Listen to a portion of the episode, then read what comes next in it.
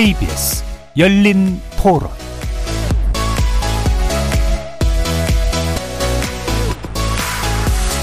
안녕하십니까. KBS 열린 토론 정준희입니다. 인도주의적 차원에서 공격을 감행하는 거는 안 좋은 행위라고 생각하고 선제 공격을 받았다고 해서 되갚아주는 행위도 사실 좋아 보이진 않아서 두 나라 사이에 뭐 한두 번 있었던 교전은 아니어서 미국이나 기타 우방 국가들이 개입을 해서 종결 지을 수 있다고 하면은 인명피해가 더 일기 전에 종결 짓는 것이 좋다고 생각하고요. 가자 지구는 이스라엘이 완전히 통제하고 있는 지역으로 알고 있고 거기로 이스라엘이 허락 없이 물 한 병 못 들어가는 걸로 알고 있거든요. 다른 중동 국가들도 가만히 있지는 않겠죠. 크게 퍼질 가능성도 저는 있다고 생각합니다. 굉장히 큰 전쟁으로 번질 가능성이 있다고 보고요. 그동안 이제 중동에서 그런 것들이 되려 이제 이스라엘과 하마스와의 대리전쟁 형식으로 번지고 있는 게 아닌가. 좀 불안하죠. 중동 사태가 벌어질까 싶어서 대책이 되어 있는가 없는가. 역시 전쟁보다는 평화가 좋지 않나. 아마 여기서 그만두면 얼마나 좋을까. 거리에서 만나본 시민들의 목소리 어떻게 들으셨습니까? 며칠째 전 세계의 시선이 중동 지역을 향하고 있습니다. 지난 7일 팔레스타인 무장정파 하마스의 기습 공격으로 시작된 이스라엘과 팔레스타인 사이의 분쟁이 본격적인 전쟁으로 커지고 있는데요. 현재까지 양측 발표 사망자만 2,000명을 넘긴 상황, 민간인 사상자는 더 늘어날 것으로 전망됩니다. 게다가 전쟁을 지켜보던 사우디아라비아가 팔레스타인 지지를 선언했고, 인접국인 레바논과 시리아 또한 이스라엘을 향해 미사일을 발사하면서 이번 전쟁이 중동 지역 일대로 확산해가고 있는 모습인데요. 중동의 화약고라 불리는 팔레스타인 가자 지구의 운명은 어떻게 될까요? 이번 전쟁으로 다시 드러나고 있는 중동 지역의 갈등 재조명해보고 이런 전쟁 상황이 어떤 영향을 가지고 우리에게도 어, 요인이 될지 전망해보는 시간 갖겠습니다. KBS 열린 토론 지금부터 시작하겠습니다. 살아 있습니다. 토론이 살아 있습니다. 살아있는 토론, KBS 열린 토론. 토론은 라디오가 진짜입니다. 진짜 토론, KBS 열린 토론.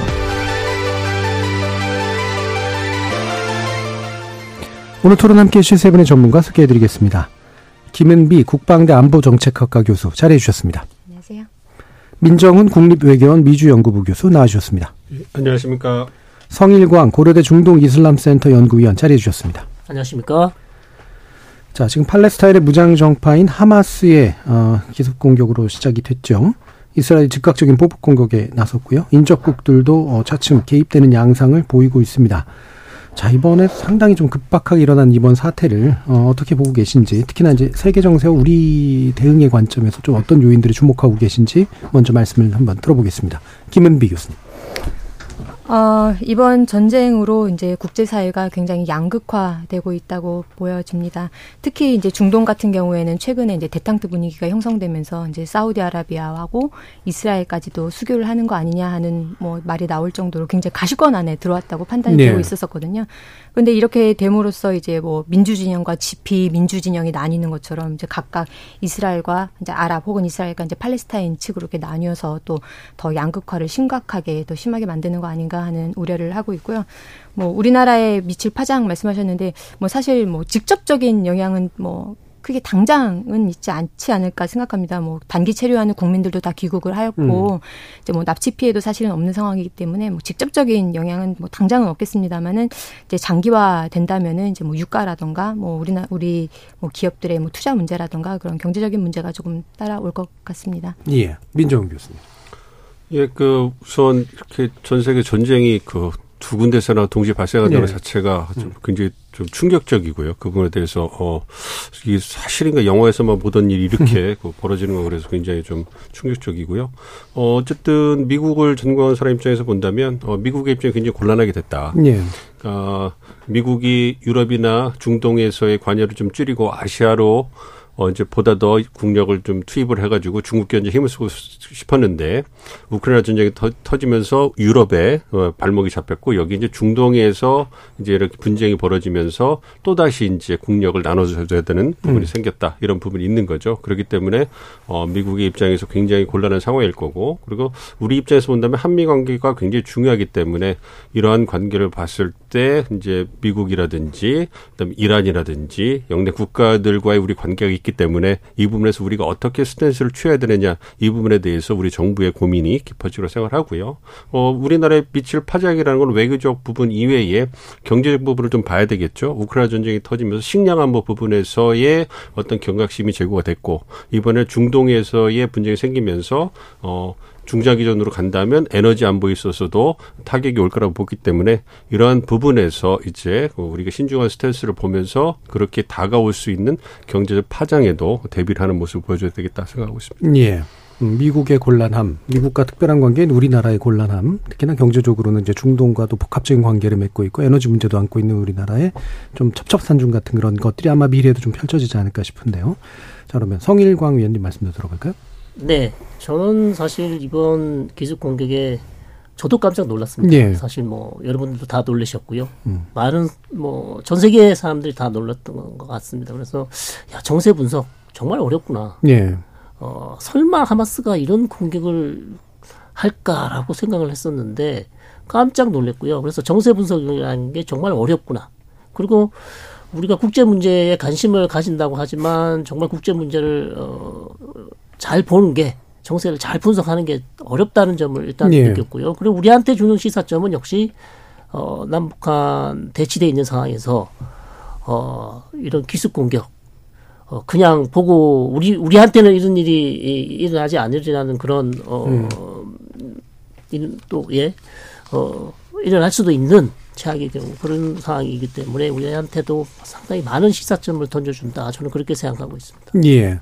그 놀랍다, 어렵다는 표현을 쓰신 이유가 이제 전문가로서 남들은 사실은 관심 안 갖는 영역에 계속 관심을 갖고 있었는데도 예측하기가 어려웠던 음. 이제 그런 측면이실 텐데요. 그러다 보니 그런 의외성이 사실 한국에게 있어서도 어, 불안감을 좀 증폭시키는 측면 이런 것도 좀 있으신 것 같네요.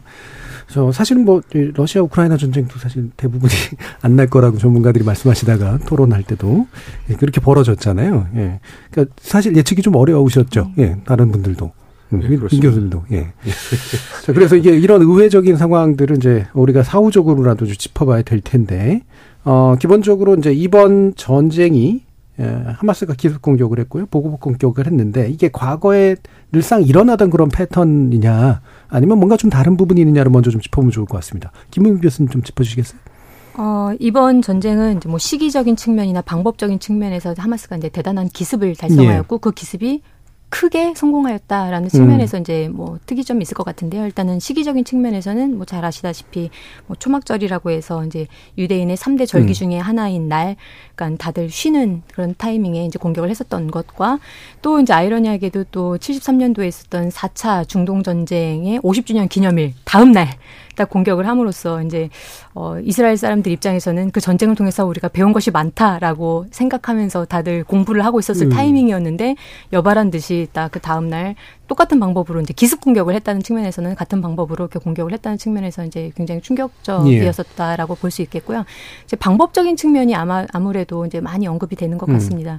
일단은 이제 그 수많은 첩보 기관들의 정보력을 말살시키면서 이제 기습적인 공격을 5천 발이 음. 넘는다고 이제 하마스 측에서는 말을 했는데 5천 발이 넘는 로켓포를 동시다발적으로 20분 만에 다 이제 발사를 했던 것 그리고 행글라이더라고 하는 정말 예. 생각도 못했던 그런 방법으로 이제 공격을 했었던 뭐 그런 그런 측면에서 어 이제 기습을 달성했다는 측면에서 이제 방법 시간적인 측면에서 이제 특징이 있겠고요.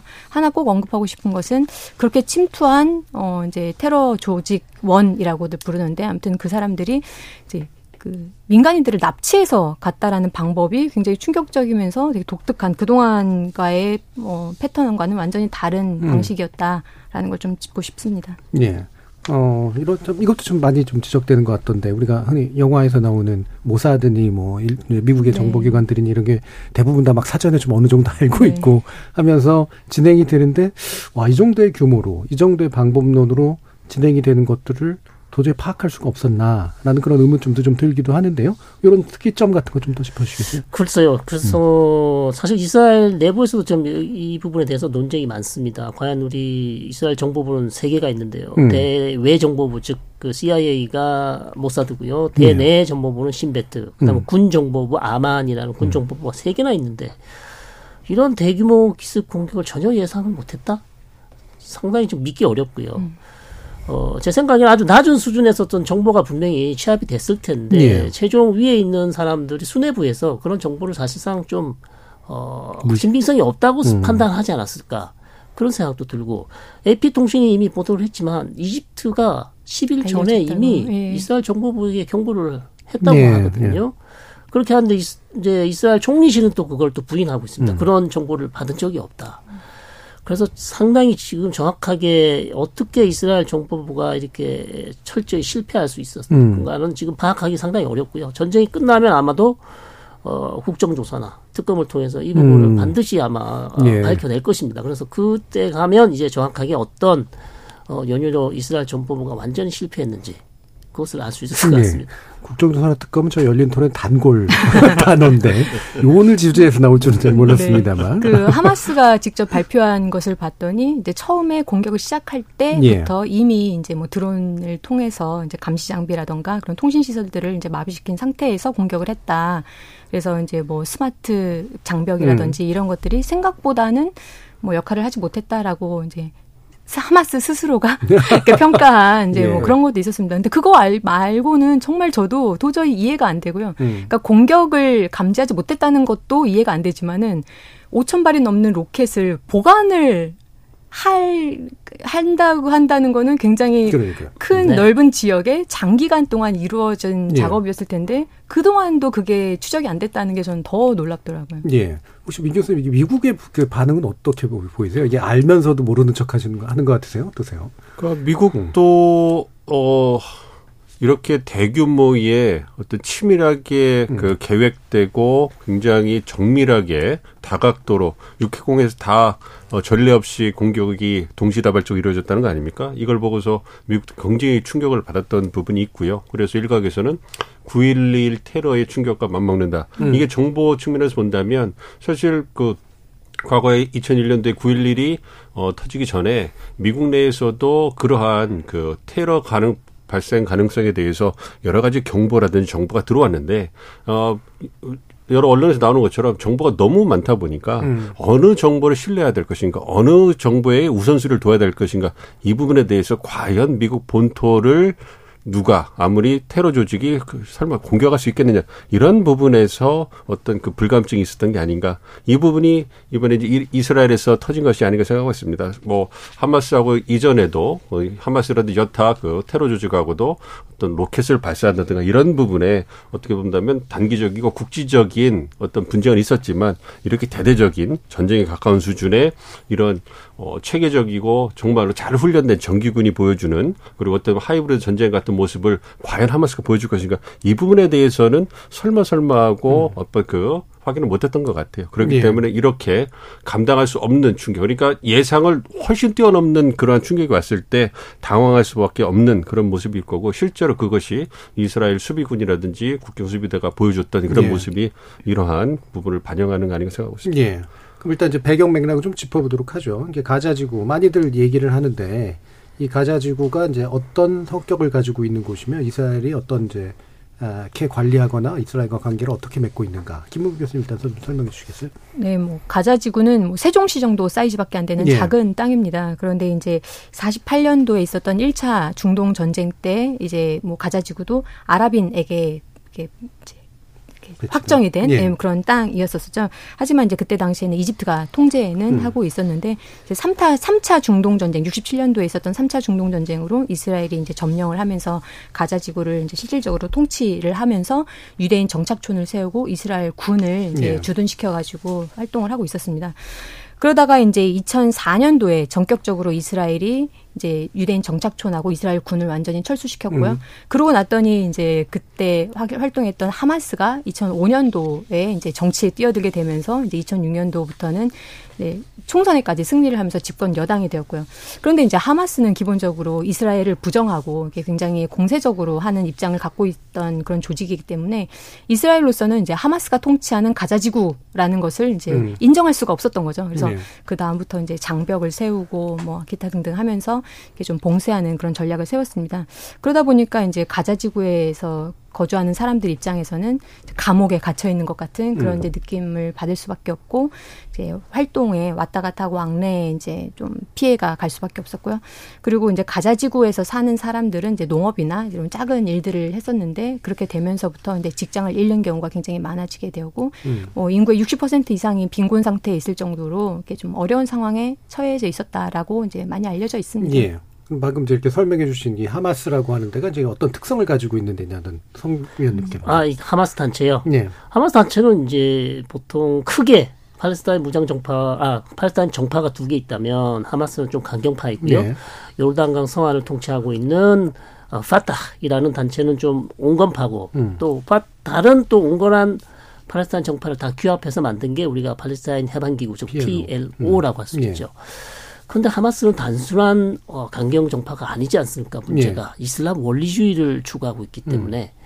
팔레스타인 독립 국가를 세우더라도 세속적인 국가가 아니라 이슬람 법에 따른 이슬람 법이 통치하는 이슬람 국가와 같은 그런 팔레스타인 국가를 원하고 있어요. 음. 그리고 어. 이, 이 조직을 그냥 무장 정파라고 하기에는 이미 90년대부터 자살폭탄 테러를 해서 민간인들을 많이 죽여왔습니다. 예.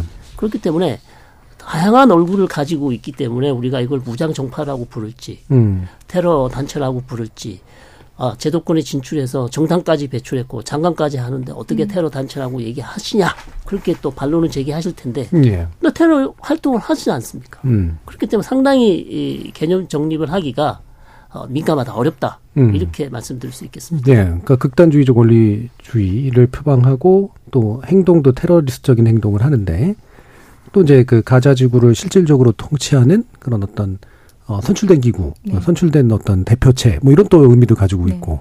근데 외교 관계는 안 하려고 할 수밖에 없는 이런 상태고. 그렇죠. 예, 독특한 특성을 가지고 있는 네, 거죠. 일부 미국이나 유럽 국가들이 테러 단체로 규정을 하고 있기 때문에. 예. 네. 음. 그러면 이제 아까도 그 지적해 주신 것처럼 이제 이게 오랜 기간 준비했는데 도대체 하마스는 뭘 얻으려고 하는 거냐? 이 부분 간단하게라도 어떻게 보세요? 아, 정말 설명하기 어렵습니다. 도대체. 예, 예. 어, 아, 왜냐하면 논리적으로 이해가 안 되니까요. 어차피 공격을 하면 압도적 우위에 있는 이스라엘이 또 보복 공격을 할 텐데 예. 그것을 계속해서 무한 반복을 지금 하고 있거든요. 그냥 무한 루프를 탄 것 같아요. 음. 2006년부터 2008년, 2010년, 2012년, 2014년. 아, 그래서 제가 가장 좋은 정답이라고 생각한 것은 하마스 단체의 어떤 가장 중요한 목적은 하마스라는 단체는 이슬람 무장 저항 운동입니다. 그 음. Islamic Resistance Movement죠. 예. 그러니까 이 사람들의 존재 약자라는 거죠. 예. 예. 그래서 이 사람들의 존재 이유는 저항이에요. 무장 저항. 예. 무장 투쟁이죠. 이것으로서 온건파 어, PLO와 자신들을 구별하는 것이죠. 그렇기 때문에 사실상 어, 하마스가 이스라엘을 공격하는 것은 이 사람들의 어, 원래 하던 일이에요. 존재 이유. 예. 예. 그렇기 때문에 그다지 놀랍지 않다. 음. 그러나 어, 이번 사건은 우리 김은부 교수님이 잘 설명해 주셨듯이 육해공 3차원의 공격이 들어왔고 이스라엘의 허를 완전히 찔러서 이스라엘 남부 마을 22개를 완전히 점령을 했어요. 거기서 민간인을 다 죽였습니다. 예. 그게 5시간, 7시간, 8시간이 지나도록 이스라엘 군이 아무 조치를 하지 못했어요. 음. 이것이 상당히 놀라운 사건이죠. 음. 네. 놀랍다는 건 그 행위도 놀랍고 네. 그런 일이 벌어지게 어떤 방치된 것도 놀랍다. 예, 그렇죠. 음. 양측이 다 놀라운 사건이죠. 음. 네. 음. 그러면 이제 목적, 어, 뭐, 나름대로 좀 짐작하시는 바가 있는지, 어떤 얘기를 좀 더 들어보도록 할 텐데, 뭐, 뭐 혹시 네. 민 교수님이나 김민기 교수님. 네, 예. 뭐, 일단은 이제, 뭐, 그 보도에 나온 뭐 이런 음. 것들을 보면은 일단 이스라엘 안에 수감되어 있는 팔레스타인 구금자들이 있는데 그 사람들을 빼오려고 하는 뭐 협상의 뭐 의도였다 그런 네. 게 일단은 있고 사실은 이제 하마스 고위급 인사 뭐 누군지는 모르겠습니다만은 고위급 인사라고 한 사람이 이제 뭐 인터뷰한 내용에는 이제 이스라엘의 우익 극우 세력들이 이제 뭐 알 악사라던가 이런 예루살렘을 도발적으로 네네. 뭐 네. 방문하고 네. 하는 것에 대해서 처단을 하려고 했다라는 게 우리의 목적이다라고 네. 이제 공개적으로 밝히기는 했어요. 무장 단체의 수장이나 뭐 하마드 사람 네, 네. 육성으로. 그래서, 네, 그래서 뭐 그런 건 그리고 이제 뭐 서구 언론을 중심으로 해서 나오는 것은 이제 처음에 말씀드렸던 것 같이 요즘 이제 국교 정상화 얘기가 아랍 국가랑 이제 이스라엘 사이에서 나오고 있으니까 그것을 저지하려고 했다라는 음. 뭐 그런 이제 추측이 네. 있습니다만은 추정. 네. 근데 이제 그게 그걸 정말로 의도했는지 안 했는지는 모르겠지만 결과론적으로는 일부 뭐 잠깐이라도 저지할 수 있었다는 측면에서는 뭐, 뭐 의도를 했는지는 모르겠지만 뭐 어느 정도의 목적은 달성한 것 같은 네. 생각이 듭니다. 그러니까 하마스가 이제 고립을 피하고 싶어하는 건 네. 이해가 가는데 고립이 고립 전에 이런 투쟁이나 저항의 방식을 통해서 뭔가 이렇게 연대하고 막 이렇게 외교적인 수단들을 네. 취하고 또 이러지도 않았었잖아요. 네. 근데 저는 음. 또 이번에 그 작전 목, 그 작전 작전의 이름을 이제 알 악사 혹수 음. 호수라고 이제 홍수라고 홍수. 하면서 이제 알 악사를 이제 앞에 넣어서 음. 뭔가 좀 종교적인 의미를 좀 담고 싶었던 예. 거 아닌가라는 생각이 들더라고요. 그래서 음. 이제 그 종교적인 의미를 담음으로써 이제 주변 아랍 국가 특히 이슬람 국가들의 이제 연대를 의도했던 것 아닌가 하는 생각도 하긴 합니다만은 뭐 그거는 생각처럼 네. 잘 되고 있는 것 같지는 예, 않습니다. 예. 민 교수님.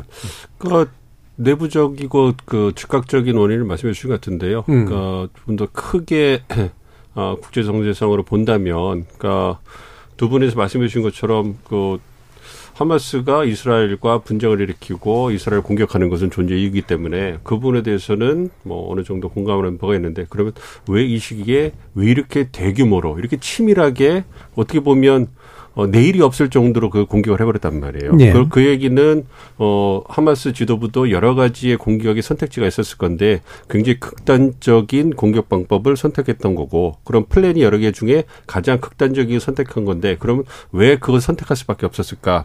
뭐 이걸 고려해 본다면 아무래도 언론에 나오는 것처럼 미국이 추구하고 있는 중동 지역에서 안정화 정책, 즉 이스라엘과 팔레스타인 아랍 국가들과의 어떤 관계 정상을 통해 가지고 뭔가 중동에서의 안정화를 그 어, 도모하려고 하는데 여기에 팔레스타인의 독립이라든지 평화적 일부분은 빠졌단 말이에요. 네. 그렇다면 팔레스타인이 어, 특히 하마스가 테러 단체로서 규정이 됐고 교섭 단체라든지 국가를 인정받지 못하는 상태에서 만약에 어 이란과 사우디가 가까워지고 그다음에 이스라엘과 아랍 국가 가까워지면 그럼 팔레스타인은 굉장히 특히 하마스라든지 이러한 강경파들이 설자를 없어지니까 어떤 자신들의 존재에 대한 어떤 굉장히 극심한 어떤 그 불안감이 있었던 게 아닌가 생각을 하고 있습니다. 이 부분에 대해서 이제 혼자 활동할 수 없으니까 이란의 도움을 받아가지고 음. 이 부분에서 좀 굉장히 어 둘이 저 치게 치밀하게 어, 수개월에 걸쳐서 준비를 했던 거고 최근에 그 토니 블링컨 국무장관이 얘기한 것처럼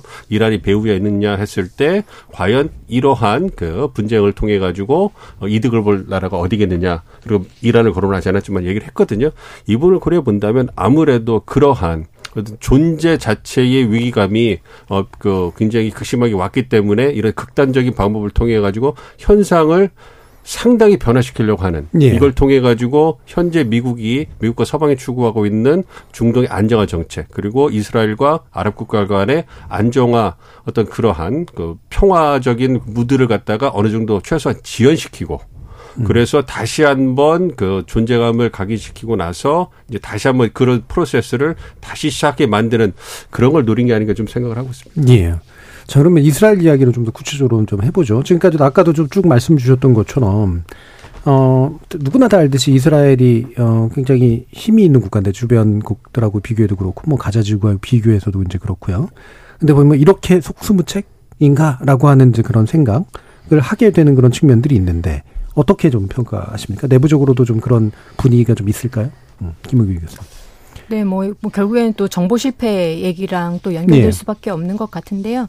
뭐 정보물 실패 문제는 뭐 아까도 말씀드렸듯이 이제 뭐 특검이나 이런 걸 통해서 예. 아마도 다시 지켜봐야 될 문제인 예. 것 같고요. 음. 뭐 미국하고 이스라엘이 뭐 수일 내로 사실은 이제 관련된 분석 보고서를 내겠다라고 뭐 어떤 기사에도 나왔었었거든요. 그래서 예. 그거를 아마 좀 지켜봐야 될 것 같고 어, 그리고 또 이제 그뿐만 아니라 이제 뭐 그것 때문에 아이언돔의 뭐, 뭐 유효성이나 이런 거에 음. 대해서도 또 의심을 많이 하시면서 또 어떤 분은 또 아이언돔이 그러면은 고장난 거 아니었냐 뭐 음. 이런 말씀도 하시는데 사실은 저는 그 측면에서는 아이언돔은 자기가 할 바를 다 했다라고 음. 생각을 해요. 이제 아이언돔이 보통 90% 이상의 요격률을 갖고 있다고 하는데 이제 뭐 이제 전국에 걸쳐서 한 10개 포대 정도 예. 있다고 하거든요. 근데 한 개 포대가 20발 정도 이제 한 번에 쏠 수 있다고 하는데 음. 뭐 그러면은 최선을 다했다 하더라도 20분 만에 떨어진 5천 발의 로켓을 음. 다 막아내기는 아마 그렇죠. 어려웠을 거거든요. 그래서 뭐 정말 하마스의 주장대로 통신망이나 이런 것들을 이제 초기부터 다 제압을 하고선 들어갔다면 아까 성 교수님 말씀하신 것처럼 그 남부 지역에서 피해가 있음에도 불구하고 이스라엘군이 즉각적인 대응을 못했다는 것에 대한 아마 답변이나 음. 이제 뭐 변명 뭐 이렇게 대응을 할 수 있을 것 같고요. 그리고 이제 뭐 아이언돔이나 이런 것에 대한 것도 이제 물리적으로 너무나 많이 단기간에 들어왔기 때문에 예. 대처 대처하기가 좀 어려웠지 않았었겠느냐 뭐 그 정도 생각하고 있습니다. 예. 그리고 좀 더 이제 큰 맥락에서 이제 이번에 네타냐후 총리가 어 사실은 이제 내부적으로도 그렇게 이제 좋은 이제 그 지지를 받지 못하는 그런 측면도 좀 있고 지나친 구구화 문제 이런 얘기도 되고 또 피로감이 있잖아 오랜 기간 아 독재해 오듯이 이렇게 집권해 온 그런 과정들 자 이런 정치적 맥락은 또 어떻게 좀 성의원 네. 말씀하시가요 나타냐고 사실은 집권하자마자 사법부 정비, 뭐 네. 사법부 개혁 이것을 추진하면 상당히 이제 반대하는 이스라엘 국민들의 반대에 부딪히기도 했고요.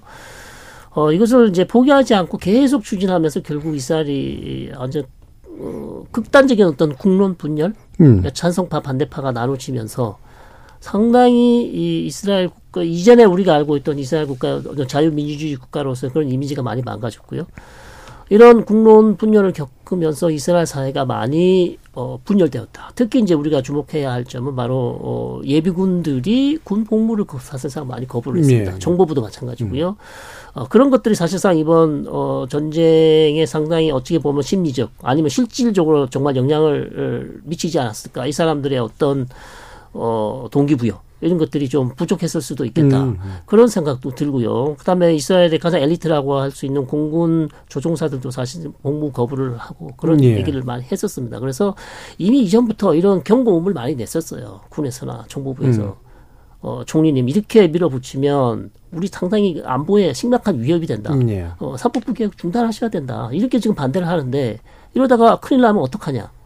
아랑곳하지 않고 계속해서 밀어붙였습니다. 음. 그래서 이런 부분은 향후 전쟁이 끝나면 상당한 정치적 후폭풍이 올 것으로 지금 언론들이 보도를 하고 있어요. 어떤 어, 아주 그 반 나타냐후 신문 같은 경우는 하하레츠라는 신문은 나타냐후 총리가 지금 전쟁 끝나고 말고 지금 사임해야 한다라는 예. 기사가 나올 정도로 상당히 나타냐후 총리에게 이 전쟁 실패 음. 예, 어, 지금 이 비극에 대한 책임을 지우는 그런 분위기도 상당히 감지되고 있습니다. 예. 그러니까 현재 같은 사태가 만들어진 것에서 좀 이스라엘 내부의 관점에서 보면 어 네타냐후 총리가 이제 저질러 온 어떤 문제들로부터 이제 일부의 책임을 물을 수밖에 없다. 사실 미국도 이례적으로 이렇게 네타냐후에 대해서 이제 경고음들을 이제 좀 날렸었던 것 같은데 어, 특히나 이번 말씀하신 사법개혁 문제에 대해서 실질적으로 좀 발언도 했었잖아요. 네. 미국 바이든 대통령이 반대한다고 예. 얘기했죠. 예. 네.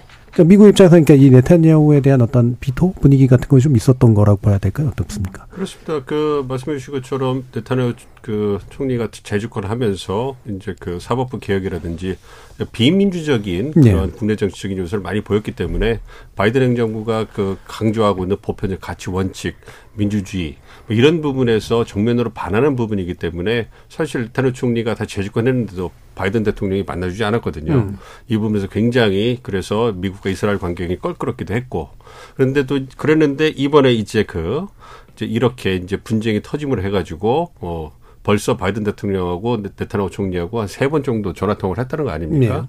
이렇게 본다면 네타나후 총리로서는 내치 어려움을 어떤 외치 어떤 뭔가 그 어떤 외적의 침입을 통해 가지고 굉장히 좀그 상쇄하는 이런 효과가 있을 거고요.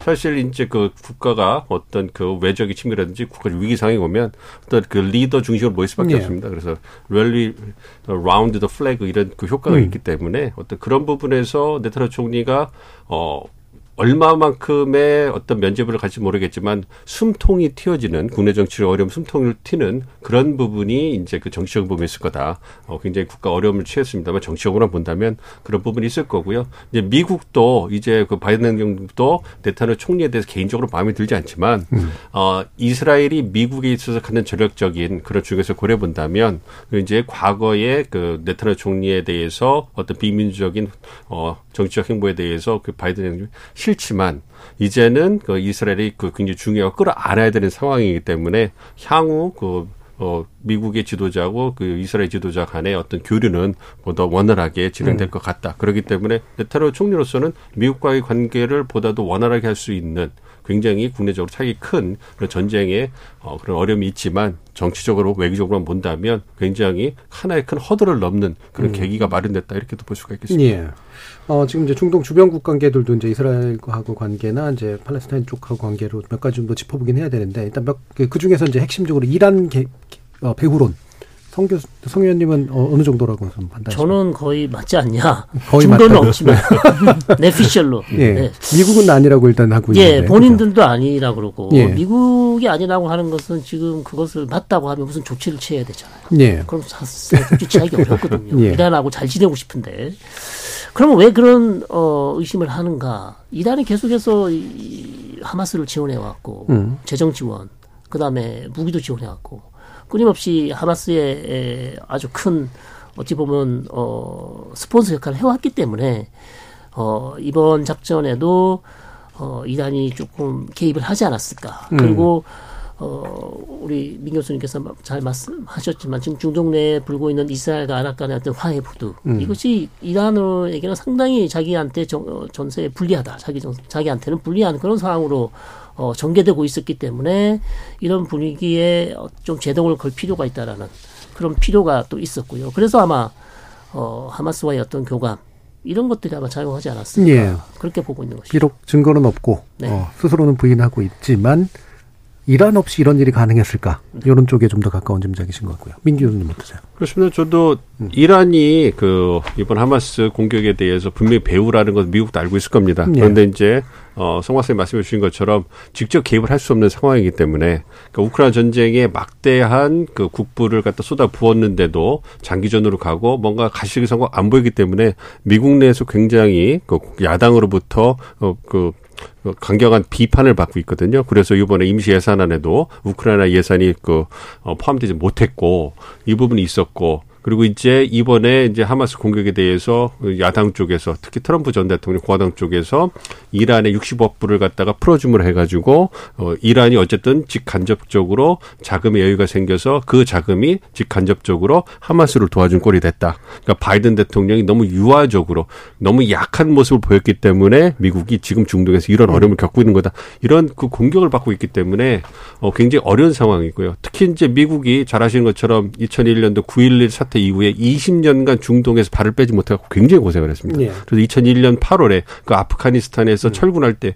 그런 난맥상을 보이면서도 그렇죠. 허겁지겁 빠져나올 수밖에 없었거든요. 예. 그 과정에서 굉장히 바이든 행정부가 비난을 받았지만 그 이후에 미국 내에서 그 실시된 여론조사를 보면 그래도 잘했다. 예. 그러니까 과반 이상의 미국 국민들이 중동에서 빠져나온 건 잘했다 이렇게 평가를 해요. 음. 난맥상을 보여준 것은 뭔가 좀 문제가 있지만 그래도 잘했다 이런 평가를 받고 있는데 이런 상황에서 다시 이제 그 이란의 직접적인 배후설을 밝히거나 주장을 해서 미국이 들어간다? 이거는 다시 예. 한번 그 짚을 주고 불에 뛰어드는 그런 형국이 되기 때문에 미국으로서는 도저히 선택할 수 없는 옵션이 되는 거고 예. 성박스 말씀해 주신 것처럼 어렵게 만들어 온 아랍 그 중동에서 평화 무드를 미국이 깨는 것이 되기 때문에 사실 미국이 주장한다면 저희 이라크 전쟁 2000년 초반에 이라크 전쟁할 때 그 이라크에 들어갈 때 그랬습니까 대량 살상 무기가 있다고 했지만 예. 없, 없지 않습니까? 그럼에도 불구하고 자기의 어떤 국내적인 정치적 이익, 전략적 이익이 있었기 때문에 주장을 하고서 이제 동맹국도 몇 국가 들어가 버렸단 말이에요. 음. 그러니까 이번에도 어, 똑같은 논리로 본다면 전략적 이익이 맞지 않느냐, 맞느냐 이 부분을 따라서 미국의 전략적 이익이 어디 있냐에 따라서 예. 이란을 배후로 인정할 것인가 안 할 것인가 음. 이런 부분이 있거든요. 그렇기 때문에 최대한 직접적으로 미국이 거부할 수 없는 smoking gun 같은 그러한 증거가 나오지 않으면 음. 이란에 대해서 뭐 어떤 그 간접적으로 도와준 것에 대해서 뭐 경제적 제재를 하더라도 좀 확전하는 이런 그런 양상은 피하려고 굉장한 그 적극적인 모습을 보여주지 않을까 예상하고 예. 있습니다. 그런 의미는 또한 미국이 직접 개입은 사실은 안 하려고 할 가능성이 높다는 말씀이시기도 하고요. 예. 자 그러면은 옆에 이제 또 레바논의 무장세력 헤즈볼라 있잖아요. 이 네. 헤즈볼라가 이제 결국은 개입하거나 연대를 하면은 어떨까라는 우려가 나오는데 네. 어떤 예상하세요? 헤즈볼라는 뭐 이미 개전 초기부터 벌써 예. 이제 로켓포 쐈고 어저께도 또 박격포를 쐈다는 뭐 그런 기사도 있었고요. 그래서 뭐 들어올 것 같고 또 계속 이제 말로 가자지구 상황이 어떻게 되는가에 봐서 우리가 어떻게 활동할지 보겠다 뭐 이렇게 좀 공언을 하고 있는 상황입니다.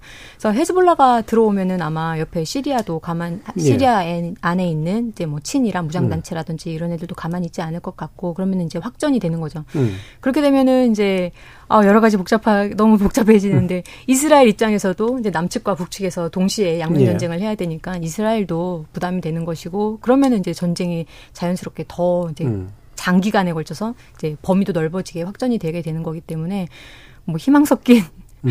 분석을 하자면은 이제 헤즈볼라가 좀 어떻게든 좀잘 네, 그 정도 선 그대로 있었으면 좋겠는데 예. 그래서 이제 유니필에서도 그거를 이제 좀 유심 음. 유심 있게 이제 보고 있는 것 같습니다. 그래서 음. 어, 네. 예.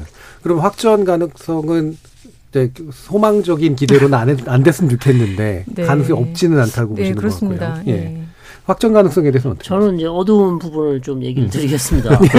가능성이 확전 적다. 가능성 예. 절반 절반이다. 예, 예, 예. 예, 절반 절반이고요. 지금 오늘 최근 방금 나온 뉴스 뉴스를 보니까 하마스 아니 헤즈볼라가 대전 차포를 쐈다는 얘기가 있어요. 예. 이스라엘 탱크에다가 음. 그렇게 그렇기 때문에 거기에 대한 또 이스라엘 대응 사격을 했고요. 지금 쉽게 말해서 이제 이스라엘 대비 태세를 계속 테스트를 해보고 있고 음. 그런 상황에서 어 전면적인 공격을 할지 안 할지를 지금 계속 저울질하고 있는 그런 상황인데 상당히 지금 예측하기가 어려워요. 어려 어려운 상황이고 이스라엘은 그래서 전력 군 전력이 한 20% 30%를 지금 북쪽에 계속 관심을 두고 그쪽에 배치를 하고 혹시 모를 어 유사시를 대비해서 그렇게 하고 있기 때문에 근데 만약에 하게 된다면 이스라엘은 상당히 어려워지죠. 예. 상당히 어려워집니다. 왜냐하면 헤즈볼라가 가지고 있는 무기 체계는 하마스보다 훨씬 음. 좋고요, 훨씬 많습니다. 그렇기 때문에 어, 이스라엘의 피해는 뭐 훨씬 뭐 사망자도 많이 늘어날 것 같고요. 예. 대신 또 이스라엘은 어 레바논을 엄청나게 공습을 하겠죠. 음. 그렇게 되면 또 레바논 어, 주민들의 피해는 또 엄청나게 늘어날 것이고 음. 그래서 최악의 시나리오가 되는 것입니다. 최악의 예. 시나리오가 되는 것이고 그럼 과연 주변 국가는 어떻게 할 것인가? 아, 미국은 어떻게 할 것인가? 이게 음. 이제 관건인데 예, 예. 제 생각에 미국이 정말 이스라엘 어려운 상황으로 가지 않는다면 뭐 적극적인 어뭐 파병이라든지 그런 건 할 것 같지는 않습니다. 정말 음. 어려울 경우가 아니라면 뭐 무기는 엄청 지원해 주겠죠. 당연히 네. 원하는 음. 만큼 음. 지원해 줄 것 같고요. 어, 이란은 어떻게 할 것인가? 이란은 뭐 직접 개입할 할 것 같지는 않습니다. 그렇게 예. 되면 또 여러 가지 복잡한 어, 문제가 생기기 음. 때문에 음. 그 정도로 예. 생각하고 있습니다. 음, 확정 가능성은 반반이고 네. 어, 미국이나 이제 기타 중동 국가들이 이제 결국 관건이 될 것이다. 민 교수님 혹시 간단하게 또 예상하시면 지금 가장 그 관심이 가는 부분이 과연 그 가자지구에 그 이스라엘이 지상군을 투입할 것이냐 이 부분이거든요. 근데 저는 가능성이 좀 높다고 보고 있어요. 왜냐하면 이번 그 하마스의 공격이 워낙 대규모로 이루어졌고 어떻게 보면 이스라엘 본토가 심각하게 공격을 받아 이런 상황이기 때문에 국내 정치적인 측면에서 본다면 이스라엘 국민들의 분노가 굉장히 높을 거란 말이에요. 예. 그렇다면 어 우리나라의 영토가 집, 짓밟혔는데 어 그거에 상응하는 대응을 보여주지 못하면 어떤 이스라엘 지도부가 갖는 정치적인 어떤 그 후폭풍은 굉장히 클 거기 때문에 어떠한 형태로든 가자지구의 지상국인이 파병이 될 것 같다. 그렇지만 지금 주의 있게 보고 확신, 확신할 수 없는 것은 그럼 어느 정도 규모로 지상군을 투입해가지고 또는 가자지구를 공격할 것인가. 예. 그것의 전략적 부분은 무엇이 될 것인가. 이 부분에 대해서는 지금까지도 어떤 그 이스라엘 지도부가 고민을 하고 있고 이 부분에 대해서는 미국이라든지 어떤 그 우방국들과 어떤 논의가 많이 되고 있을 거라 생각을 하고 있습니다. 미국이 직접적인 개입은 하지 않을 거고요. 음. 그리고 확전을 막기 위해서 항공 항공모함 전단이 거기에 이제 지중해 파견이 됐고 어, 어떤 그 대규모의 어떤 군사 무기 지원을 해줄 거기 때문에 이러한 네. 부분에서 뒤를 지켜주기는 하되 직접적인 개입을 하지 않을 거다. 이 얘기는 이스라엘이 각 받은 직접 충격을 완화하기 위해서 뭐 대응하기 위해서 어느 정도의 어떤 그 직접적인 교전은 불가피하더라도 그것이 확전돼서 중동 전체로 퍼져나가는 미국도 원하지 않고 막는다. 그래서 예. 미국이 이스라엘 뒤를 지켜주되 그 개입하지 음. 않을 거다. 이 부분도 이스라엘도 알고 있기 때문에 어떤 국내 정치적 대외적인 위신을 위해서 지상으로 파견하되 어느 정도 수위에서 조절을 하고 이제 어떤 그 미국이나 제3국들의 중재를 받아가지고 빠져나오는 음. 이런 모습을 보일 거라 생각을 하고 있기 때문에 어, 좀 지켜봐야 될 것 같습니다. 예. 자 일부 어, 내용을 통해서 어, 지금의 이스라엘 팔레스타인 간의 이 전쟁 상황이 어떤 배경을 가지고 이루어지고 있는지를 좀 살펴봤는데요. 청취자 여러분들이 보내신 문자가 있어서 들어보고 가겠습니다. 정희진 문자 캐스터. 네, 지금까지 여러분이 보내주신 문자들 소개합니다. 7950님. 대규모 공격이 무력한 모습을 보면서 세계적으로 인정받고 있는 이스라엘의 정보력에 의구심이 들 뿐입니다. 아무리 스마트한 장비를 가지고 있으면 뭐하나요? 적의 동향을 파악도 못하고 기습 공격을 당할 뿐인데요. 김진희님. 아무리 첨단 무기로 무장되어 있어도 사람이 조종하고 파악해야 하는데 첨단 무기만 믿고 이스라엘이 나태해진 게 아닌가 싶네요. 게다가 정치적 사건들로 안보에 무심했던 건 아닌지 우리나라도 반면 교사해야 할 일인 것 같습니다. 유튜브에서 빵님.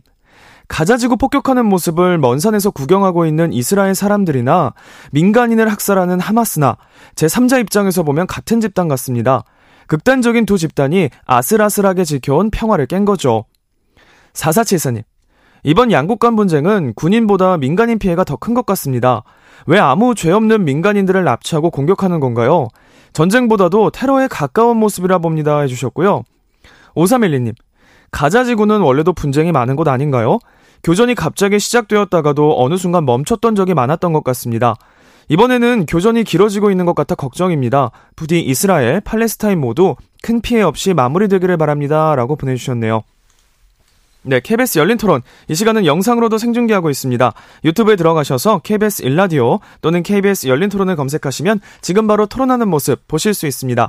방송을 듣고 계신 여러분이 시민 농객입니다. 계속해서 청취자 여러분들의 날카로운 시선과 의견 보내주세요. 지금까지 문자캐스터 정의진이었습니다.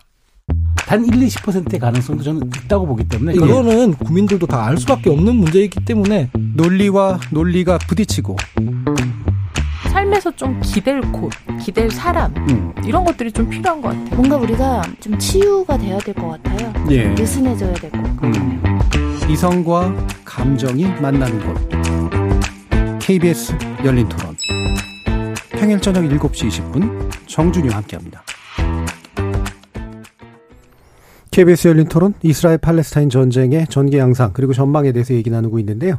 민정훈 국립외교원 미주연구부 교수, 성일광 고려대 중동 이슬람센터 연구위원, 김은비 국방대 안보정책학과 교수 이렇게 세 분의 전문가와 함께하고 있습니다.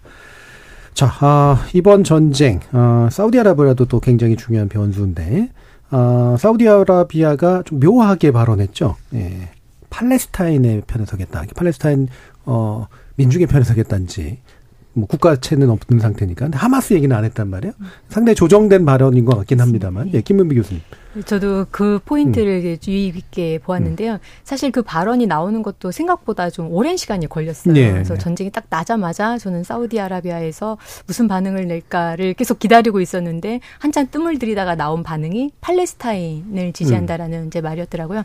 그건 다시 말하면은 하마스와 팔레스타인이라는 것을 이제 아예 분리. 하겠다라고 예. 하는 뜻인 것 같고 아니나 다를까 이제 하마스와 대화하지 않고 팔레스타인 그 서한 지역에서 있는 이제 예. 아바스 대통령하고만 음. 이제 통화를 하는 그런 모습이었습니다. 사우디아라비아 입장에서는 굉장히 골치 아플 것 같아요. 이제 일단 팔레스타인 대의라고 하는 이제 팔레스타인 아랍 사람들에 대한 지지를 보여줘야 되는 것 것이 이제 한켠에 있으면서도 그럼에도 불구하고 이제 여러 가지 경제적인 정치적인 뭐 안보적인 목적 때문에 음. 이제 이스라엘하고 수교를 맺고 또 미국과도 관계를 좀더더 깊은 관계로 개선하려고 하는 의도를 가지고 있었는데 이런 상황이 발생하게 되니까 이제 어떤 노선을 취해야 될지 굉장히 어려운 입장에 처했을 것 같고요. 그러다 보니까 이제 나온 발언이 그런 애매한 이제 음. 팔레스타인을 지지한다라는 그런 말로 나온 거 아닌가 싶습니다. 예, 성일고 위원님. 네. 어, 발언에서 이미 우리 사우디의 입장을 좀 힌트를 얻을 수 있는 예. 것이죠. 하마스라고 얘기하지 않습니다. 음. 왜 그러냐면 어, 걸프 지역에 있는 순니 아랍 국가들하고 이슬람 원리주의 단체는 상극이기 때문에요. 어, 가장 자기 안보에 가장 위험한 단체가 바로 이슬람 원리주의 단체입니다. 예. 우리가 잘 알고 있는 중동 중에 가장 유명한 단체가 바로 무슬림 형제단이죠. 음. 그렇기 때문에 사실상 어, 하마스를 지지한다는 발언을 하기는 어렵죠. 음. 그런 측면에서 우리가 봐야 아, 되는 것이죠. 예. 그러면 이제 이런 사우디아라비아가 요와 같은 태도를 취하게 된 거는 이제 미국의 보기, 미국에서 보기에는 어떤 시각으로 좀 읽힐 수 있을까? 어, 민정훈 교수님 말씀 부탁드리죠. 그 미국의 입장에서는 다행이기도 하고요. 예. 국내 정책으로 난감하겠죠. 그러니까 예. 사우디아라비아가 어쨌든 하마스는 그 거론하지 않고 팔레스타인 얘기만 하면서 원, 원론적인 부분만 얘기를 했거든요. 근데 그것은 이제 향후 진행될 어 이스라엘과 가자 그 하마스와의 그, 그, 그 전투를 좀 봐야 됩니다. 여기에서 얼마만큼 민간이 희생이 되느냐. 그리고 그것이 레바논이나 그 주변 지역으로 얼마만큼 확전이 되느냐. 여기에서 팔레스타인 어떤 주민이라든지 그, 어, 민간인들이 피해를 받느냐 여기에 따라서 이제 사우디아라비아의 대응 수준도 바뀔 거라 생각을 하고 있고요. 미국도 이 부분에 주목하고 있을 거라고 생각하고 있습니다. 그래서 대외적으로 봤을 때 아, 이런 부분에서 사우디가 팔레스타인만 얘기를 하고 원론적인 입장에서 중립을 어떻게 본다면 어, 좀그 모호한 입장을 취해주는 것이 예. 미국으로서는 소통을 돌릴 수도 있는데 어, 국내 정치적으로는 굉장히 어려운 거죠. 어쨌든 간에 사우디와의 관계라든지 이란과의 관계라든지 중동 정치 전체에 대해서 현재 그 공화당 어, 대선 후보들이 굉장히 트럼프 대통령을 중심으로 해서 강력하게 비난을 하고 있기 때문에 네. 어, 바이든 행정부 들어서 바이든 대통령이 약한 모습을 보여주고 있고 어, 바이든 대통령이 졸고 있다. 뭐 음. 뭐 이런 그 비판까지 다 하고 있기 때문에 국내 정치적으로는 굉장히 좀 멀리 그는 상황이다. 우크라이나 전쟁에 어, 어떤 그 몰두하기에도 바 쁜데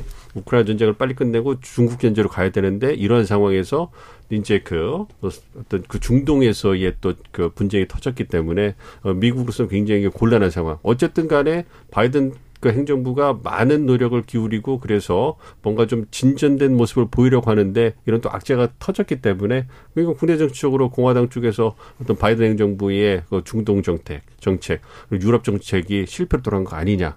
뭐 이렇게 비판을 했을 때 이게 그 방어하기가 쉽지 않은 음. 상황이기 때문에 어, 그런 부분에서 어, 바이든 행정부는 굉장히 좀 곤혹스러운 상황일 거다. 국내 예. 정치로 생각하고 있습니다. 원래 사실 바이든 대통령이 집권할 때 그 오랜 상원의원 경험도 있고 그래서 이 국제관계 달인일 것이다. 그리고 뭐 어, 미국의 어떤 리더십도 회복하면서 동시에 과도한 대립도 지양하고 뭐 이런 요소들을 보일 거다 그랬는데 이게 이제 점점 점점 이렇게 좀 이미지가 약해지고 있잖아요. 음. 그렇습니다. 이게 그 저희 전문가들도 그렇고 전략가들이 봤을 네. 때 극단이라는 것은 플랜 A, B, C를 놓고 봤을 때 플랜 C에 들어가는 거거든요. 음. 근데 그 말씀해 주신 것이 모두에 말씀해 주신 것처럼 러시아가 과연 우크라이나를 그렇게 전면적으로 침공할 음, 예. 것이냐. 음. 플랜 A, B, C에서 가장 약한 C라고 음. 봤는데 그게 실제로 벌어졌고요.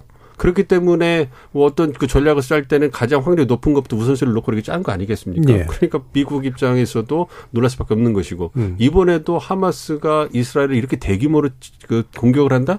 이게 가능성이 얼마나 될 거라 그래서 우선순위를 놓고 확률을 예. 따져보면 가장 낮았을 거란 말이에요. 음. 그렇게 되니까 어떤 전략적 우선순위를 봤을 때 가장 낮은 부분이 현실이 돼버리니까 곤혹스러밖에 없을 것이고 이러한 부분에 대해서 정치적인 어떤 그 대립각을 세우는 어떤 그러한 야당에서는 예. 공격이 얼마나 좋겠습니까? 그렇죠. 그렇기 때문에 곤혹스러울 수밖에 없는 것이죠. 예. 그래서 이제 지금 차기 대선 바라보면서 트럼프 측의 어떤 아, 전략적으로 좀 유리한 측면들 이게 문제를 해결할 수 없어도 자신에겐 유리하게 만들 수 있는 그렇죠. 이런 상태잖아요. 예. 성, 성일종은. 성희가 의원님. 그렇죠. 뭐 트럼프로서는 뭐 음. 공격하기 상당히 좋은 그런 어 사건이 이제 터진 것이고요. 예. 그래서 어, 바이든이 사실상 어, 4년의 중동 정책을 보면 뭐 특별한 게 이란 문제, 그 다음에 뭐 다른 뭐 사우디 문제, 사실상 그렇게 뭐 잘한 게 별로 없습니다. 예. 특히 이스라엘 팔레스타인 문제는 사실상 손 놓고 있었지 않습니까? 음. 그러니까 이게 저는 이번 분쟁에도 또 한 한 책임을 한 부분의 책임을 져야 된다. 예. 네.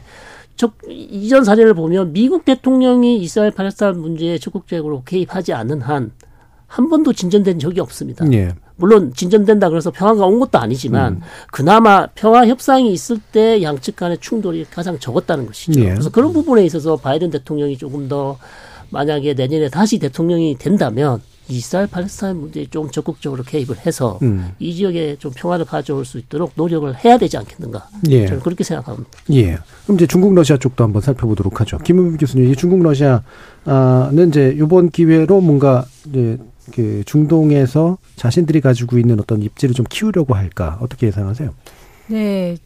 상당히 그럴 상당히 거라고 생각합니다. 거다. 음. 근데 뭐 이게 뭐 사실은 중동에서 중국과 러시아의 뭐 입지가 커진다라는 것이 하루 이틀 얘기가 아니고 뭐 예. 사실은 이제 오바마 정부 때부터 이제 피보토 에이시아라고 해서 뭐 음. 이제 중국 쪽으로 이렇게 좀 노력선을 주- 미국의 노력선을 좀 옮기면서부터 사실은 중동 안에서는 이제 힘의 공백이 발생했고 예. 그 공백 안에 중국과 러시아가 들어왔다라고 하면서 이제 뭐 시리아 내전 이후 뭐 이렇게 하면서 등등 뭐 여러 가지 이야기가 많이 있어 왔습니다. 그런데 이번에 뭐 이렇게 표현하면 어떨지 모르겠습니다만은 중국과 러시아로서는 좀 좋은 기회를 더 이렇게 잡게 된 것 같습니다. 그래서 지금 뭐 계속 얘기가 뭐 여러분들이 말씀을 하시지만은 사실은 이 전쟁이 지금 이스라엘과 하마스 간의 전쟁이 어떻게든지 간에 빨리 중재가 이루어져서 끝나는 것이 예. 어, 모두에게 다 좋은 방법일 텐데 어, 중국하고 러시아가 이제 뭐 지금 적극적으로는 아니지만 중재자로서 이제 나서고 뭐 실제로 정말로 이제 중재하는데 성공을 한다면 이제 사회자님 말씀하신 것처럼 진짜로 이 중동 안에서 예. 입지가 조금 더 이제 훨씬 더 올라갈 수 있는 그런 음.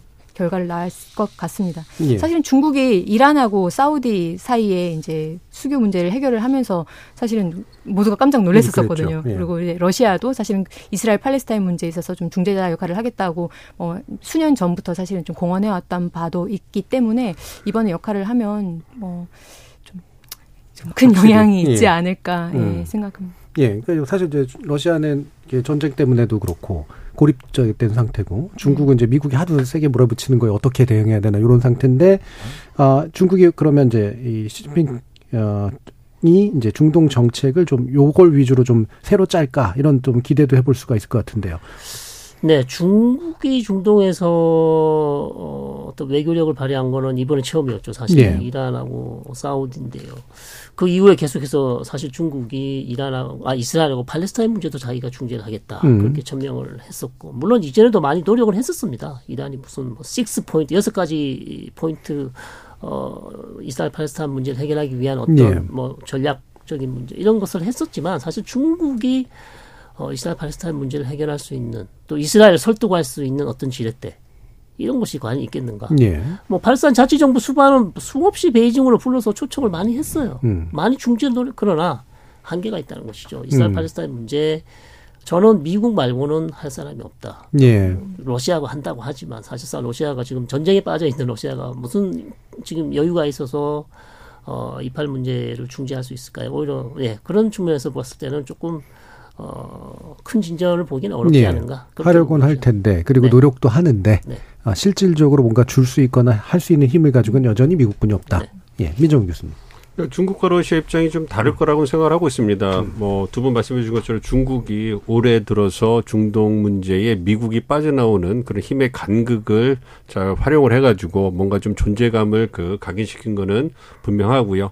나름대로 노력을 많이 했는데 어떤 뭐 이랍 아랍 평화 이니셔티브라든지 이런 부분에서 중동이 뭔가 그 주- 어, 중국이 중동 지역에서의 존재감을 부, 부각시키는 이런 부분에서 외국의 손가락고 어, 자천할 수 있는 부분이 있었거든요. 근데 그 부분이 이제 굉장히 흔들리는 부분이 된 거죠. 어쨌든 이스라엘 팔레스타인과의 관계가 어 미래가 어떻게 될지 불명하게 되고 이란과 사우디의 관계도 지켜봐야 되는 상황이 됐을 것이고 어쨌든 중국은 이제 중립적 입장에서 평화를 회복하기를 바란다. 그리고 여전히 두 국가 방안을 갖다 해법으로 제시하고 있, 거든요 그래서 팔레스타인과 이스라엘이 다르게 평화롭게 공존하는 게 필요하다. 그러니까 원론적인 입장만 그 보여주고 있는 것이고요. 그렇기 때문에 상황을 지켜보는 신중한 입장을 보여주고 있고 러시아는 직접적인 개입은 중동에 하지 않 다. 하더라도 아, 그 숨통은 돌린 것이죠. 예. 이제 미국 주도로 해서 서방이 우크라이나를 그 후방에 지원하면서 계속 그 우크라이나 전선을 갖다가 유지해 왔는데 이제 어 우크라이나 전쟁에 있어서 가장 중요한 지원국이 미국인데 미국 내에서 우크라이나 지원에 대한 어떤 반대 여론이 공화당 중에서 그 부각이 되고 있고 이러한 상태에서 우크라이나하고 비교할 수 없이 그 국내 정치로 중요한 이스라엘이 이제 분쟁에 빠졌단 말이에요. 그러면 이스라엘과 우크라이나를 놓고서 어느 국가에 우선적으로 미국이 국력 투사해야 되느냐 이 부분에 대해서는 초당적으로 이스라엘이 우선순위거든요. 음. 그렇게 되면 이제 이스라엘에 대해서 제한된 말씀드린 것처럼 공화당이 굉장히 우크라이나 지원하는 것에 대해서 민감하게 반응하고 있기 때문에 상당히 군사적으로 어려운 상황인데 이런 상황에서 이스라엘과 우크라이나를 지원한다 그러면 이스라엘에 예, 훨씬 예. 많은 국력을 투사하겠죠. 그렇게 되면 우크라이나에 어떤 지원을 한다는 그 논의 자체가 밀릴 수 있단 말이에요. 예, 예. 그렇게 된다면 우크라이나의 가 러시아에 대해 전쟁에서 반격이라든지 음. 무기 지원 이런 부분들이 굉장히 어려질 수 있기 때문에 러시아로서는 이제 그 음. 그 숨통을 틔우고 예. 어, 이제 좀 더 느긋하게 장기적으로 갈, 음. 장기전을 갈 수 있는 그런 토대가 마련되는 것이죠. 예. 그래서 어, 푸틴 대통령이 이번 그 중동 분쟁의 어떤 승자가 아니냐 그래서 음. 미소 짓고 있을 것이다 예. 이런 그 언론의 평가가 나오는 것도 예. 이러한 어, 배경을 반영하는 것이 아닌가 예. 생각합니다. 확실히 러시아가 어부지리적인 어떤 위치에 있는 건 맞는 네. 것 같네요. 예. 뭐 중재자 얘기가 그때 잠깐 음. 나와서 말씀드리자면은 뭐 중국은 이제 가능성이 있다 정도 수준으로 이제 말씀을 드리는 거고요. 미국 은 저는 술 조금 좀 부정적이에요. 왜냐하면 예. 이제 중국, 미국은 이제 이미 이제 직접적인 간접적이지만 이제 전, 전쟁의 개입자의 역할을 하고 있기 음. 때문에 음. 이제 개입을 하면서 중재를 한다는 거는 사실은 조금 어려울 것 같고 이제 가장 저는 그래도 가능성 있는 중재자로서는 이제 이집트나 카타르 정도를 보고 있는데요. 예. 왜냐하면 두 개의 국가는 모두 다 뭐 2020년이나 뭐 이렇게 이스라엘과 하마스 간의 이제 분쟁을 좀 이미 중재해 본 경험이 있고요. 오늘 아침인가 보도에서 보니까 카타르에 미국이 이미 제안을 했는데 카타르가 아직 때가 아니다. 좀 더 기다려야 예. 된다라는 이제 반응을 보였다고 하는데 뭐 이제 카타르뿐만 아니라 이집트도 뭐 좋은 역할을 할 수 있지 않을까 싶습니다. 예. 이집트가 종교도 갖고 사실은 같은 뭐 물론 하마스를 별로 날 달가워하진 않습니다만은 같은 나라 민족이기도 아 니, 하고요. 전통적으로 말씀하신 것처럼 네. 이집트와 카타르가 항상 그 이스라엘과 하마스의 중재를 해왔어요. 예, 예, 예. 음, 그 역할이 꽤 있을 것이다. 네네. 예. 근데 이제 그송 교수님 말씀해 주신 거에서 중요한 부분은 미국이 직접적인 개입을 하지 않더라도 어떤 그 중동의 영내에서의 세력 균형 유지할 수 있는 그 유일한 국가라는 겁니다. 그러니까 예. 이집트나 카타르로 움직일 수 있는 국가, 음. 그리고 이란이 그, 그 섣불리 행동하지 못하도록 억제할 수 있는 국가. 음. 이거는 미국밖에는 할 수 없는 거거든요. 그러니까 예. 우크라이나 전쟁에서 유럽 국가들이 미국의 리더십에 다시 의존할 수밖에 없는 그런 모습이 중동에서 재현이 되고 있는 것이고 음. 그렇기 때문에 미국이 중동 지역에서 자신의 전략적 이익 때문에 직접적으로 기획을 하지 않더라도 뭔가 문제를 해결하고 어떤 그 순위와 시아파 간의 어떤 그 세력 균형 그리고 이스라엘과 아랍 국가 간의 어떤 그 평화로운 공전 뭐 단기적으로 예. 분쟁은 있을지언정 어쨌든 어, 두 진영이 계속 이렇게 공존할 수 있게 하는 데 있어서는 미국만큼 음. 그러한 리더십을 보여주는 국가가 없다 이렇게 말씀드리겠습니다. 예, 그러니까 눈에 보이는 개입이나 눈에 보이는 중재까지는 아니라고 하더라도 확실히 전반적인 세력 균형에 있어서 확실히 미국의 역할 외에는 찾기가 어렵다. 무기와 관련해서 제가 음. 하나 걱정되는 예. 게 저렇게 되면 미국이 우크라이나에 줄 무기가 다 떨어지면 그렇죠. 우리를 쳐다보지 않을까요? 그럴 가능성도 있죠. 예. 그래서 우리 저는, 정부 관련된 얘기도 네, 해봐야 될 것 같은데. 저는 갑자기 그런 생각이 예. 많이 들었어요. 우리 보고 네가 좀 대신 좀 한국이 좀 도와주면 안 되겠냐. 예. 라는 그런 제안을 하면 우리는 어떻게 해야 되는가. 라는 음. 그런 생각이 문득 들었습니다. 예. 실질적으로 이제 이 무기 생산력, 그러니까 우크라이나에 또 이미 이제 일부 예, 예 했었는데, 예, 네. 어, 지금 상황에서 우크라이나 그냥 방치할 수는 없고, 네. 그러니 우리에게 아마 의존하거나 어느 정도 압박하거나 우리에게 압박이 또 커지는 거죠. 예, 예. 이럴 가능성이 있다. 이럴 때 어떻게 해야 된다고 보시는지 민 교수님.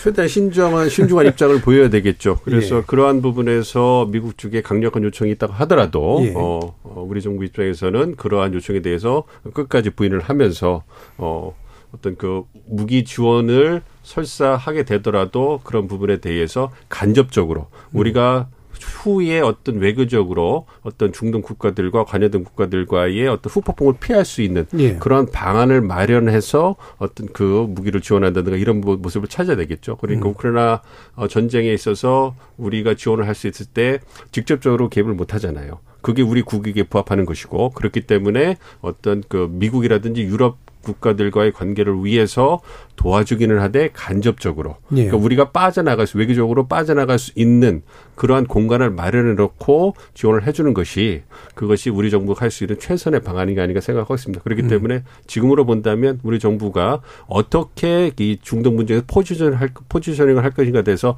지금까지 굉장히 고민을 하고 있고 음. 신중한 모습을 보이고 있거든요. 이런 모습은 바람직하다 고 생각하고 있고 어떤 끝까지 이런 모습을 보이면서 우리 실익을 어, 찾아서 말씀드린 것처럼 간접적으로 지원을 하고 대신에 우리가 이제 그 선진국이고 글로벌 중축으로 나가고 있기 때문에 인도주적 지원 예. 부분에서 예. 보다 더 이제 그 홍보를 하면서 어, 적극적으로 지원을 해가지고 우리의 어떤 그 위상도 찾는 이러한 모습도 보여줬던 생각하고 있습니다. 예. 그러면 요번에 이제 윤 대통령 같은 경우에는 지난 이제 우크라이나 쪽에서는 명확하게 어, 예전에 우리 정부가 보이던 것보다 훨씬 명확하게 아, 미국의 어떤 입장과 일치시키고 이제 러시아를 직접적으로 이제 규탄을 했잖아요. 근데 이번에 이제 일단 나온 거는 이제 이스라엘에 대한 이제 테러적 행위다라고 규탄하는 정도로 일단 나왔는데 어느 정도 좀 평가해 보실 수 있을까요? 그래서 어 가자 지구로부터 이스라엘에 대한 공격 이 부분을 상당히 반대한다, 규탄한다라는 예. 그런 외교부의 이제 저기 성명이 나왔고요. 어, 그래서 좀 주어가 빠진. 음. 그래서 어, 외교적으로 아마 조금 어, 하마스라는 단어를 쓰기는 조금 어, 여러 가지 측면에서 어, 곤란한 점이 있었던 것으로 그렇게 볼 수 있는 것 같고요. 저는 사실 좀 어, 우리가 지금까지는 좀 너무 이스라엘 편을 많이 들지 않았는가. 예. 좀 그런 면이 좀 없지 않아 있다. 음. 그래서 어, 뭐 우리 실리, 우리의 실익을 위해서는 어, 어쩔 수 없는 선택이었다라고 어, 변명을 할 수 있겠지만 어, 좀 팔레스타인 문제에 대해서도 우리가 좀 적극적으로 좀 관심을 갖고, 음.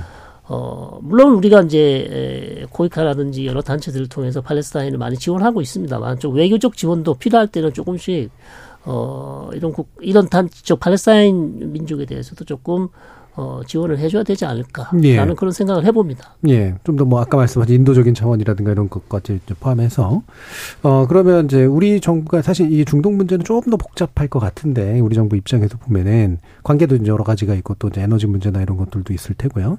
아 이스라엘 팔레스타인 문제가 이제 좀 지켜보면서 어떤 어떤 이제 정책적인 요인들 내지 우선순위 뭐 이런 것들을 좀 밑에 깔고 좀 접근해야 되는가라는 그런 좀 더 원론적이긴 하지만 그 부분에 대한 김문 교수님 견해는 어떠신가요? 어. 차이점, 차이점께서 이미 원론적인 것이다라는 말씀하셨는데 저도 그 정도 대답밖에 못할 것 같아요. 예. 뭐 일단 뭐 윤석열 정부의 뭐 국가 안보 정책 자체가 이제 국제 평화와 이제 안정에 기여한다 이제 이런 표현들도 이제 있었는데 예. 뭐 그런 차원에서 일단 뭐 봐야 될 것 같고요. 이제 그럼에도 불구하고 사실 지금 중동에 대한 우리나라의 그 대응은 굉장히 경제적인 거에 이제 초점이 맞춰져 있었던 것도 솔직히 사실입니다. 뭐 예. 석유의 안정적인 음, 공급이라던가 그렇죠. 최근에는 이제 방산무기 수출이라던가 이제 뭐 시장 뭐 이렇게 굉장히 좋은 예. 시장으로서의 가치 이런 측에서만 굉장히 그동안은 중점이 맞춰져 있었었던 것 같은데 그것보다는 이제 뭐 인도적인 측면에서의 지원이라던가 뭐 우리가 이제 뭐 국제법적인 사원에서의 이제 원칙론적인 입장을 딱 고수하는 모습을 보인다던가 그런 음. 이제 좀좀 좀 이렇게 중축으로 발전해 나가는 우리의 모습도 이제 조금씩 보여가면서 이제 우리가 내야 될 목소리도 좀 내고 하는 음. 식으로 발전했으면 어떨까 하는 그런 소망은 음. 가지고 있습니다. 네, 이번에도 음. 소망이시네요. 네. 제가 예, 말씀드리면, 그러니까 안보적 측면하고 경제 측면, 그러니까 우리 정부가 그 추구해야 될것 목표를 본다면 보다도 좀 명확하게 말씀드릴 수 있을 것 같아요. 예. 그러니까 이런 말씀을 드리면 굉장히 좀 냉정하다고 생각하실 수 있을 텐데 어, 우크라이나 전쟁이나 중동 분쟁이나 이런 부분은 사실 우리의 안보적 이익과 직접적인 연관은 없습니다. 그렇죠. 그러니까 네. 우리 국민의 생명과 재산을 지키는 것과는 좀 거리가 있기 때문에 이런 부분에서 우리가 좀 냉정해질 필요가 있다. 음. 그렇지만 안보적인 측면에서 봤을 때 그 우크라이나 전쟁도 그렇고 중동 분쟁도 그렇고 미국이 개입됐고 그리고 미국의 세계 전략에 있어서 영향을 미칠 수밖에 없기 때문에 그리고 이번에 하마스가 어떤 그 수천 발의 어떤 그 재래식 무기를 발사했을 때 아이도 아이언 돔이 어느 정도 한계를 보이는 걸 봤을 때 음. 이런 부분에서 우리에게 어, 군사적으로 그 주는 분명 시사점이 있거든요. 그리고 궁극적으로 아까도 말씀드렸지만 이러한 지역에 분쟁이 생겼을 때 여전히 세력 균형 그리고 어떤 현상을 복구하는 데 있어서 가장 중요한 행위자는 미국이다. 예. 그리고 우리가 한미 동맹에 기반을 해서 우리 안보를 지켜오고 있는데 이렇다면 아까 이제 송 박사님이 아쉬운 부분을 말씀해 주셨지만 어쩔 수는 없다고 생각을 합니다. 예, 우리가 미국과 예, 예, 이스라엘과 가까워질 수밖에 없는 것은 우리 안보 측면에서 결국적으로 도움이 되고 우리에게 직접 도움을 줄수 있는 국가는 미국이거든요. 네. 미국과 어느 정도 그, 그 공조를 해야 되는 부분에 대해서는 불가피한 부분이 있을 것이고요.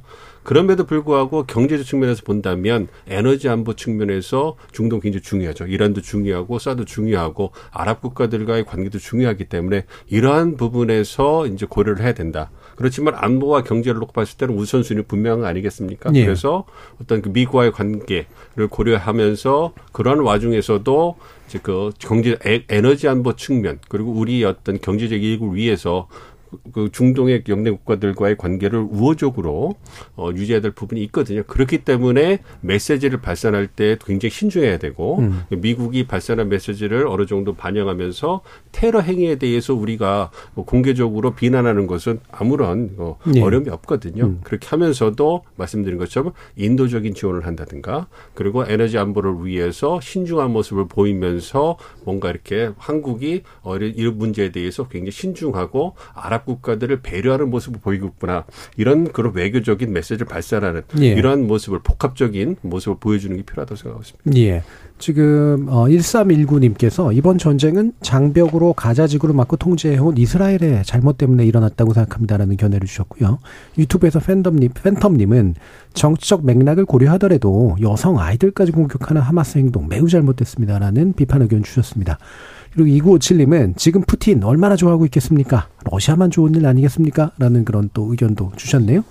자, 그러면 이제 이 사태가 이제 지금 이제 막 또 사실은 이제 번지고 있는 것이기 때문에 좀 예측하기 쉽지는 않습니다만 어떤 좀 변환의 국면들이 있을 수 있을까에 대한 의견이나 또는 이 전반의 전쟁에서 또 우리가 좀 유의해서 앞으로 지속해서 바라봐야 될 부분이 있다면 또 어떤 부분일지 의견을 마지막으로 간단히 듣는 거로 어, 마무리해 볼까 합니다. 먼저 성 어, 위원님 말씀 주실까요? 네, 어, 어떤 변환, 변곡점. 음. 변곡점은 결국 어, 이스라엘의 가자 공격이 심해지면서 결국 어, 국제사회와 미국이 어, 더 이상은 안 된다. 라는 이제 압박이 음. 들어갈 때 결국 이제 출구 전략이 나오겠죠. 그래서 그 시점이 언제인가를 어, 이제 기다려야 하는 것이고요. 예. 아, 그러면 안타깝, 안타깝게도 이제 그 시점까지 가는 동안 또 얼마나 많은 어, 인명 피해가 예. 날 것이고, 그 다음에 상당히 전체적으로 다 어려워지는 것이고, 아까 우리 시청자께서 주신 말씀이 예. 저한테 좀 말씀을 드리면 사실 이스라엘 잘못이 맞죠. 이스라엘 지, 지금까지 그 가자에 대한 예 가자뿐만 아니라 웨스트 요르단강 서안 음. 지구도 마찬가지지 어, 팔레스타인 민족을 억압하고 탄압했던 것이 그것이 사실 뭐 부인할 수 없는 팩트입니다. 그래서 가장 어, 원초적인 이유, 기본적인 이유는 팔레스타인이 아 이스라엘이 팔레스 대팔레스타인 정책이 좀 변해야 된다. 예. 특히 나타냐후 정부 들어와선 힘에 의한 어떤 평화를 추구했거든요. 그것이 뭐냐면 팔레스타인 문제 해결 없이 아랍 국가와 그냥 평화를 해서 잘 지내면 된다. 네. 그러면 마지막에 팔레스타인도 우리한테 올 것이다라는 이 잘못된 생각. 음. 음. 이것이 이번 전쟁으로 완전히 깨졌다. 음. 그래서 이스라엘 측이 좀 강자니까 네. 양보를 해야 되고 훨씬 더 많은 양보를 해야 됩니다. 음. 그래서 대팔레스타인 정책을 좀 새롭게 정립하는 그런 계기가 됐으면 좋겠습니다. 예, 민 교수님. 어, 가장 우려하는 부분은 이것이 이제 일부 언론에 나오는 것처럼 미국과 이란의 대리전이 되는 거 아니냐. 이 부분은 반드시 막아야 된다. 뭐 생각을 하고 있습니다. 그 부분도 미국도 중점을 두고 있기 때문에 이란 관련된 메시지 발설하는 데서 굉장히 신중한 모습을 보이고 있고요. 이란도 직접적 개입을 부입하면서, 부인하면서 신중한 모습을 보이고 있거든요. 그래서 이러한 부분이 좀 지켜져서 이스라엘이 가자 지구를 공격하는 것은 어, 불가피하더라도 어, 성 교수님 말씀해 주신 것처럼 그 부분을 최대한 음. 억제할 수 있도록 있도록 노력을 해가지고 어느 정도 이스라엘에게 명분을 주고 빠져나갈 수 있는 그런 분위기를 중재 분위기를 만들어주는 게 필요할 거고요. 그걸 예. 통해 가지고 이 미국과 이란의 대리전으로 뭐 빠지지 않도록 그래서 여기에 중국의 역할이 있을 거라고 생각하고 있습니다. 중국과 중국이 이란과 이란과의 어떤 그 소통을 통해 가지고 이란을 갖다가 그 굉장히 좀 신중하게 억제하고 다독거릴 수 있는 그러한 부분 그리고 미중 간의 어떤 그 소통을 통해 가지고 이러한 부분을 통해서 미국이 오판하지 않고 이스라엘 오판하지 오판하지 않는 그러한 그 분위기를 만들어 주는 그것이 중요하다 이렇게 생각하고 예. 있습니다.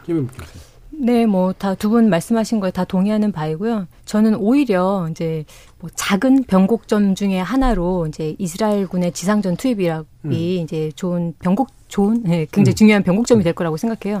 저는 이제 두 분 생각과는 달리 지상전이 일어날 가능성이 조금은 이제 50%보다는 더 아래 음. 쪽에 있다는 또 다시 소망적인 예, 분석을 하고 있는데요. 예. 뭐 여러 가지 문제가 많이 걸려 있거든요. 이제 지금 이제 가자 지구의 하마스는 일단 너네가 지상전 지상작전이 들어오면은 그러니까 민간 시설을 공폭격을 하면은 이제 잡고 있는 인지를 한 명씩 죽이겠다고 얘기도 하기도 하고 하는데 이제 그런 측면에 있어서 어 이스라엘이 얼마나 그런 정치적 경제적인 부담을 견뎌낼 수 있을까 이제 일단은 뭐 작은 측면에서는 그렇고 이제 아까 말씀하신 대로 미국과 이제 이란이 이제 이란이 이제 직접적으로 참전하는 거 말씀하셨는데 저는 지상군이 그렇게 들어가는 게 사실은 이제 뭐 헤즈볼라를 포함하여서 네. 심지어는 뭐 이라크 그리고 또 예멘의 이제 후티 방공까지도 이제 얘기가 나왔었는데 그들 주변국까지 확전되는 것을 이제 좌지우지하는 굉장히 중요한 이제 뭐 음. 그 판단 지점이 될 것 같고요. 근데 그럼에도 불구하고 그런 이제 인질 문제 그리고 또 주변국으로 확전되는 문제도 있고 또 하나는 이제 실질적으로 가서 예. 작전을 해낼 수 있을까의 문제도 있거든요. 지금 가자지구가 굉장히 이제 밀집되어 있는 예. 그런 지역이고 다 동굴이 이제 땅굴이 이제 많이 이렇게 있는 상황이기 때문에 들어가면은 이제 이스라엘 군의 이제 피가 엄청나게 클 것인데 예. 과연 얻을 수 있는 이익이 그렇죠. 많이 있을 것인가라는 예. 측면에서 많은 우려를. 네, 그래서 아무튼 지상전 예. 투입 여부에 생각하고 있습니다. 핵심으로 보셨습니다. 자, 오늘 이 KBS 열린 토론 28 전쟁에 관련된 이야기 나눠 좀 나눠봤는데 오늘 함께해 주신 성일광 연구위원님, 김은부 교수님 그리고 민정우 교수님 세 분 모두 수고 하셨습니다. 감사합니다. 네, 감사합니다. 감사합니다. 지금까지 KBS 열린 토론 정준이었습니다.